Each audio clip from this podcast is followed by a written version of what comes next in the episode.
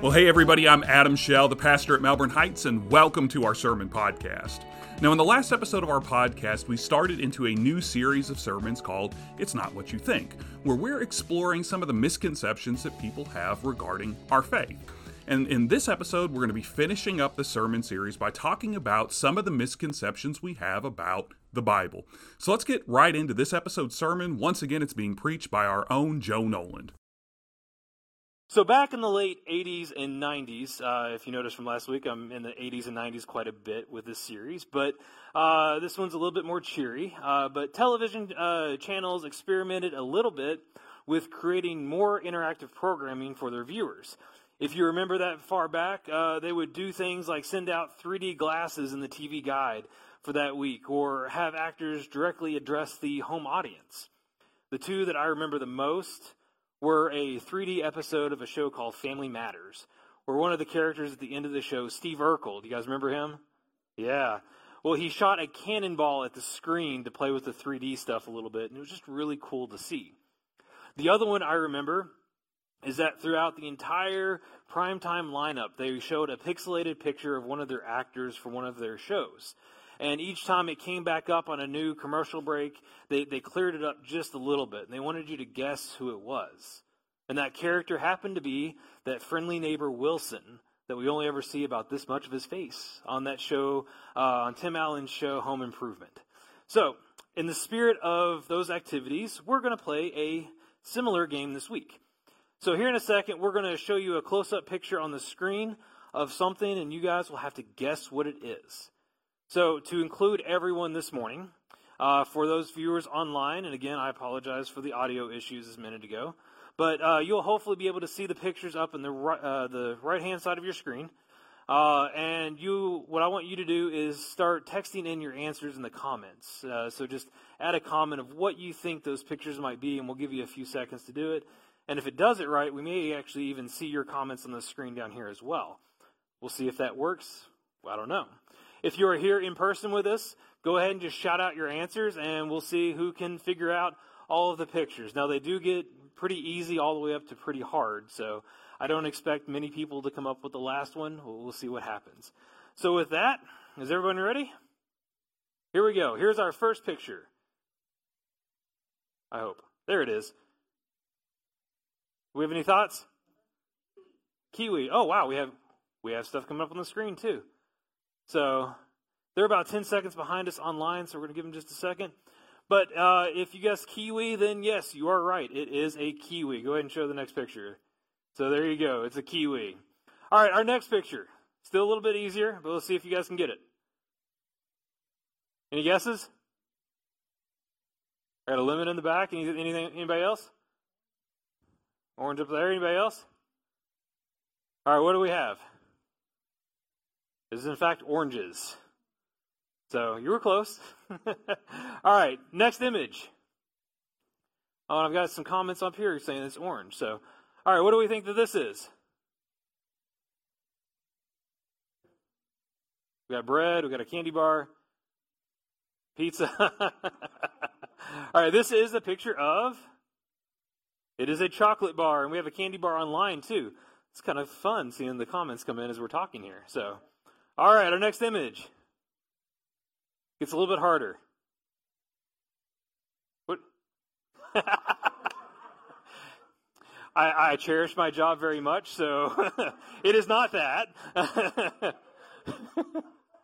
But thank you for the answer. Oh, we actually have a correct answer on the screen now, too, with somebody commenting. We have orange juice. Anybody else? All right, this is actually honey. Yep, and I think Michelle is over there texting for us to give us some guesses on there. That's what I'm seeing. All right, so our next picture. We got two more left. So this is, what do you guys think this is? Cotton candy? Anybody else?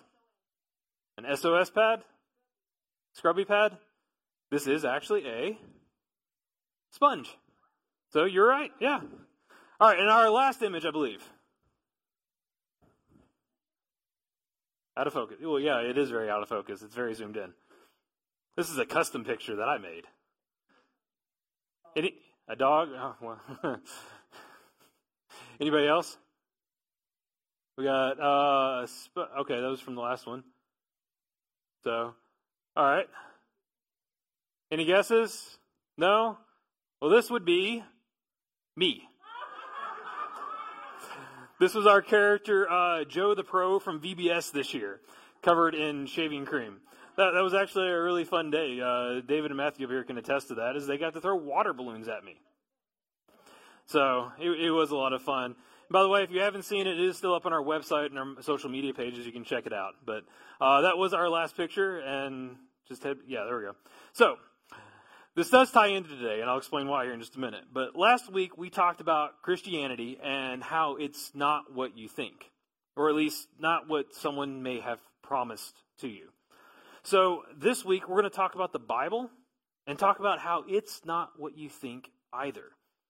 Most of us view the Bible as the end-all, be-all of any argument of morality. It's the Word of God, and it's all-knowing, all-seeing, infallible, and the only thing that we need to combat the sin of this world. It is our sword, and it is our shield, and it is the first and last line of defense against the darkness in this world. That's what a lot of us view it as. And that is only partly true of what the Bible actually is. It is our sword and it is our shield against the darkness in this world, and it does align with what we consider to be moral, at least mostly in the New Testament. But we sometimes get so tied up in those small sections of the Bible that show us only what we want to see that we miss the bigger picture of what the Bible actually is. See, with chapter and verse, we get this predisposition in our head that we can make the Scripture say whatever we want it to say. We call it our sword, but if we only use it as a sword, then it leaves us with the idea that God is nothing more than a sergeant or a captain who is making us fight a war, and that's it. And if you just view the Bible as your moral compass or as the laws and the rules that you should follow, then where do you draw the line? I mean, if you're following the Bible as it is written, then you are essentially saying that you are justifying genocide, just as God told the Israelites to do to the Amalekites in Deuteronomy 25. Or even worse, that you're going to excuse sexual assault as long as the guy who did the assault marries the girl that he did it to. And that's actually found in Deuteronomy 22. And there's a lot of other not so nice things inside of the Bible as well. And yeah, it's all in there, but it doesn't mean it's right for today. These narrow lenses that we look at in the Bible sometimes, they show us a very limited or a skewed view of the Bible, and it's led to many heinous things over the years. These singular views have led to people using the Bible as an excuse, and they miss the entire point. It has led to division and hate and fear inside of the church. And Scripture can even get twisted out of context to fit the narrative or misquoted altogether. In fact, if you looked up something like the top 10 misquoted lines of the Bible, you may come up with some of these. Love the sinner and hate the sin. Be in the world but not of the world. Money is the root of all evil. This too shall pass. God works in mysterious ways. God will not give you more than you can handle. And then one of my personal favorites here is God helps those who help themselves. And yeah, I know that was actually only 7 that I listed out there, but out of the several lists that I looked up for this sermon, these 7 were in almost every one of those lists. The other 3 were other random stuff. And while some of these phrases are echo the sentiments that the Bible is trying to say, none of them are actually verses inside of the Bible. And there are others out there, some which they don't even line up with biblical thinking. Kind of like the last one I mentioned, the God helps those who help themselves. That one kind of gets me every time. But that's because God didn't send Jesus down to earth because we were doing so well. At no point in the Bible does God actually send help because they were doing things on their own. Actually, when in the Old Testament, when the Israelites would go off on their own and do things on their own, God would be separated from them. God helps his people when they needed him the most and when they really weren't doing anything to help themselves. But these phrases are what happens when we misunderstand what the Bible is. So now that I've spent all of this time talking about what it's not, we're going to talk about a few things that the Bible actually is. And to be honest, the Bible is more of a story than it is a weapon. It's more of a guidebook than it is the end-all, be-all of everything. So the Bible is a story of redemption for the world. The Bible is a story of redemption for the world. It's filled with all the things a story needs. It has its highs and its lows, its plot twists and its cliche endings. All of it lays out the journey that God takes to save us all. The Bible is a story of how God reveals himself as King of the world. From creation to Revelation, the story continues in the singular goal of God showing us that he has always been our King, and he always will be. Now, as a church, we have been reading through the Bible together over the last 3 years or so. And about two weeks ago, we started up on the final book of this four-book series that we've been using to go through the Bible. And if you've been reading with us this far and you're still up to speed with us, congratulations, you guys are almost through reading the Bible together as a group. And if you haven't been reading with us and you wondered why I said 4 books instead of the normal 52 that are in the Bible, well, that's because of the series that we're using. It's called the Community Bible Experience, and it is a series of 4 books that includes all the books in the Bible that are divided out to help us out. They're divided out into the covenant history, the prophets, the writings, and the New Testament. Now, we as a church, we cheated a little. We started with book 4. We got to the end before we started at the beginning. But we are currently in the 4th book of the series that we have been working on to get through that last book of the writings. And there is a reason that I bring this up. By far, one of the coolest things out of this series is that the Bible, through the lens of this Community Bible Experience, actually puts everything into chronological order. Well, at least for the most part. And on top of that, they also remove the chapter and the verse numbers from the text. And yeah, you did. You heard me right. They removed the chapter and the verse numbers, all of those headings that you normally see in a Bible that you would buy off the shelf at what used to be Lifeway. But they took them away, and at first, I'll admit, it was incredibly weird, as I'm sure a lot of you that have been reading with us would agree with. But as I got into it, and as I started understanding why they did it, I started seeing what they were wanting me to see, as did many of us that were reading along together. We saw the Bible as a full story, not just the small parts of passages that we would normally turn to for different things, but as a bigger picture story. And that's part of what it is. I mean, it starts with Genesis, when God makes everything. God spends 7 days creating everything in existence. And then we come into the focus of the picture. Us, his perfect creation. His perfectly flawed creation. We last all of a chapter before we mess it all up. And for the next several chapters, we see nothing except for the mess that humanity is. And we spend 11 chapters getting up to the point until that turns around. So Genesis 1 through 11 is kind of the setup of our story here. It's the prologue of what happened to make this world the mess that it is. And then we get to chapter 12 and we meet our first hero of the story. The one that launches the story out of chaos and despair and brings us into a journey of hope and redemption. And that character, of course, is Abraham. The man who begins the journey to become God's chosen people. God's plan to rescue us had now actually begun. Look at it kind of like a well-written movie anthology. Because if I said a trilogy, it just wouldn't be enough. I couldn't fit all of that in there. But an actual movie anthology where we are shown the downfall of man and given a new hope in that first movie from Abraham to Moses. And of course, that first movie is going to end on a cliffhanger as Moses leads all the Israelites out of Egypt on a daring escape into the wilderness. And then we continue into our second act is the wandering in the wilderness and finally getting to the promised land and the building of the nation of Israel, of God's promised people. And then we hit that middle act, which everyone knows is one of the darkest moments in any trilogy or anthology that you see. It's the movie where it looks like all hope is lost, like The Empire Strikes Back, the Harry Potter and the Goblet of Fire, or The Two Towers, where it seems like all hope is lost and that the good guys are going to lose for good. And it's where we see the bad guys get that upper hand. Here in the Bible, it's where we see the fall of Israel, the prophet's warnings, and all that comes out of the rest of Israel's history, ending on a poor note, leaving you thinking, there's got to be more. There has to be another movie after this one. It can't end here.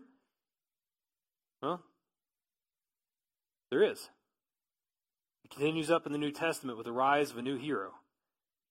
You know, this man named Jesus who comes in to shake things up as we follow him through his journey, only to see him die. The plot twist. It's what he wanted all along. Because that was the only way that he could defeat the evil that was inside the land. Because what the villain doesn't know in this story is that Jesus is more than he seems. He's more than you think. It's revealed that Jesus is more than a man. He is God in the form of man. And Jesus comes back to life in that 11th hour, or third day, and defeats evil once and for all. But even after it's done and the credits roll and Jesus is ascending into heaven, we're given a prologue movie to let us know of the where are they now sequence of the disciples and a few new characters that get introduced along the way. And then we enter into that final act, the final battle where everything looks dire. But like Gandalf showing up in Helm's Deep in the Two Towers, Jesus comes down in the final hour to save everyone. And we see the new kingdom being created where God, who has always been on his throne, has now accomplished what he set out to do. To rescue us. And that is God's story of redeeming us. But beyond being a story, the Bible is also God's announcement to the world that that the kingdom is already here. So that's not all that the Bible is. See, the Bible is also a history of God's people. The Bible is also a history of God's people. The Old Testament tells us a history of the Israelite nation. Its rise and its fall, its leaders and prominent figures throughout Scripture. It keeps record of lineage and locations and events that happened in the past. It gives us a starting point on the creation of cities and temples and interacts with several other prominent cultures and empires of the ancient world. The Bible has given archaeologists and historians information about several cultures that died out centuries ago.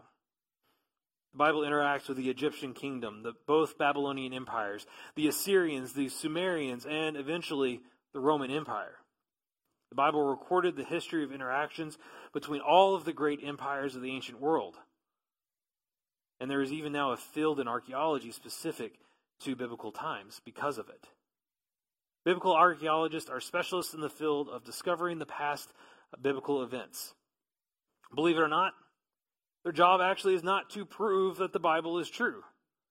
Their job is to find the evidence of the stories from the Bible. The truth is sometimes found in the evidence they uncovered, but sometimes it doesn't happen quite the way that we think. The evidence isn't always conclusive to how the stories play out, and there are still gaps in evidence that may never be uncovered. And that's okay. There may be stories that never find proof of existence, but to be honest, in that instance, you have to ask yourself with those stories, does it matter if there's proof yet? Does it matter that history hasn't been proven in many of the stories if some of the several locations have been? And if your answer is no, because I have faith that it's true, then we're actually led into the last thing that the Bible is that we're going to talk about today. That's that the Bible is God's word and instruction for our life. The Bible is God's word and instruction for our life. Now, when I started this sermon, we talked about how if we only see the Bible as certain things, it's just as a sword or just a history or just a story, then we miss the bigger picture. And that's true. But if we only see it as a story or only see it as history, then we leave out the most important part about the Bible. We leave out the fact that we have faith in God. The Bible may be a story of God's redemption of his creation, but it's also God's promise to always be with us. that God will never abandon us. Now, that doesn't mean that we won't suffer. If you remember last week, if you were able to hear that one, we spoke about how God doesn't free us from suffering, but yet being a Christian makes us more of a target for it. But the promise here isn't that God is going to remove suffering. It's that he's going to be with us through the suffering. That he will never leave our side, and he's going to help us endure it. The word was left for us to find a way through the suffering and to find a way through this life. It was written so that we could treat each other with love and respect. It was written to give us hope that Jesus is coming again, that we are not alone. The Bible was written so we could live a life like Jesus and so that we would never forget what he did for us, what he suffered for us, so that we could try to mimic his lifestyle of caring for others when everyone else looks down on them. So the Bible is never just one thing. Like us, it has many parts that make it a whole. And to look at one part and say that you understand the Bible and what it means to be a Christian would be a huge mistake. In fact, it would be a slap in the face of what Christ came to do in the first place. We have to look at it in all aspects. And without doing so, we can never hope to understand its full wisdom. But if we can see it for more than what we think, we may just have a chance. Being a Christian and understanding the Bible as a whole, it's not quite what we thought. It's so much more. Let's pray. Father, we thank you that we get to have a chance to come and worship you today. Help us to see the bigger picture of your world, to remind us that there is more to following you than we sometimes think. Remind us that the Bible is so much more than just a weapon or just a story. Give us the wisdom to understand the full picture of your words and the redemption that it has brought us. Thank you for your persistence in seeking us out and for the never-ending love that you share with us. Which in your name we pray. Amen.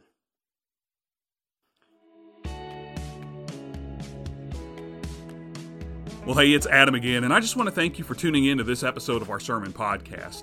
And I hope that this episode has helped you to think about what the Bible really is. Because in spite of all of the words that we use to describe the Bible, what it's ultimately about is it's about telling us the story of God and God's relationship with humanity. Well, the next couple episodes of our sermon podcast are going to be a little bit different because instead of entering into another sermon series, I'm going to be preaching a few standalone sermons. And the sermon for next week is going to be focused in on how we can live with fear and look back on our lives and see that God's presence has always been with us. So we hope that you'll join us when that next episode drops next Tuesday morning. As always, if you subscribe to our podcast, it'll be sent straight to your favorite podcasting app. But don't forget, you don't have to wait till next Tuesday to join us for another sermon. You're invited to join us every Sunday morning at 10:30 a.m. Eastern Time to worship online on our church website at mhbclouisville.com/live. We would love to have you join us. Well, until next time, I hope that you have a great week. I'll be praying for you, and we'll see you back here soon for another sermon podcast.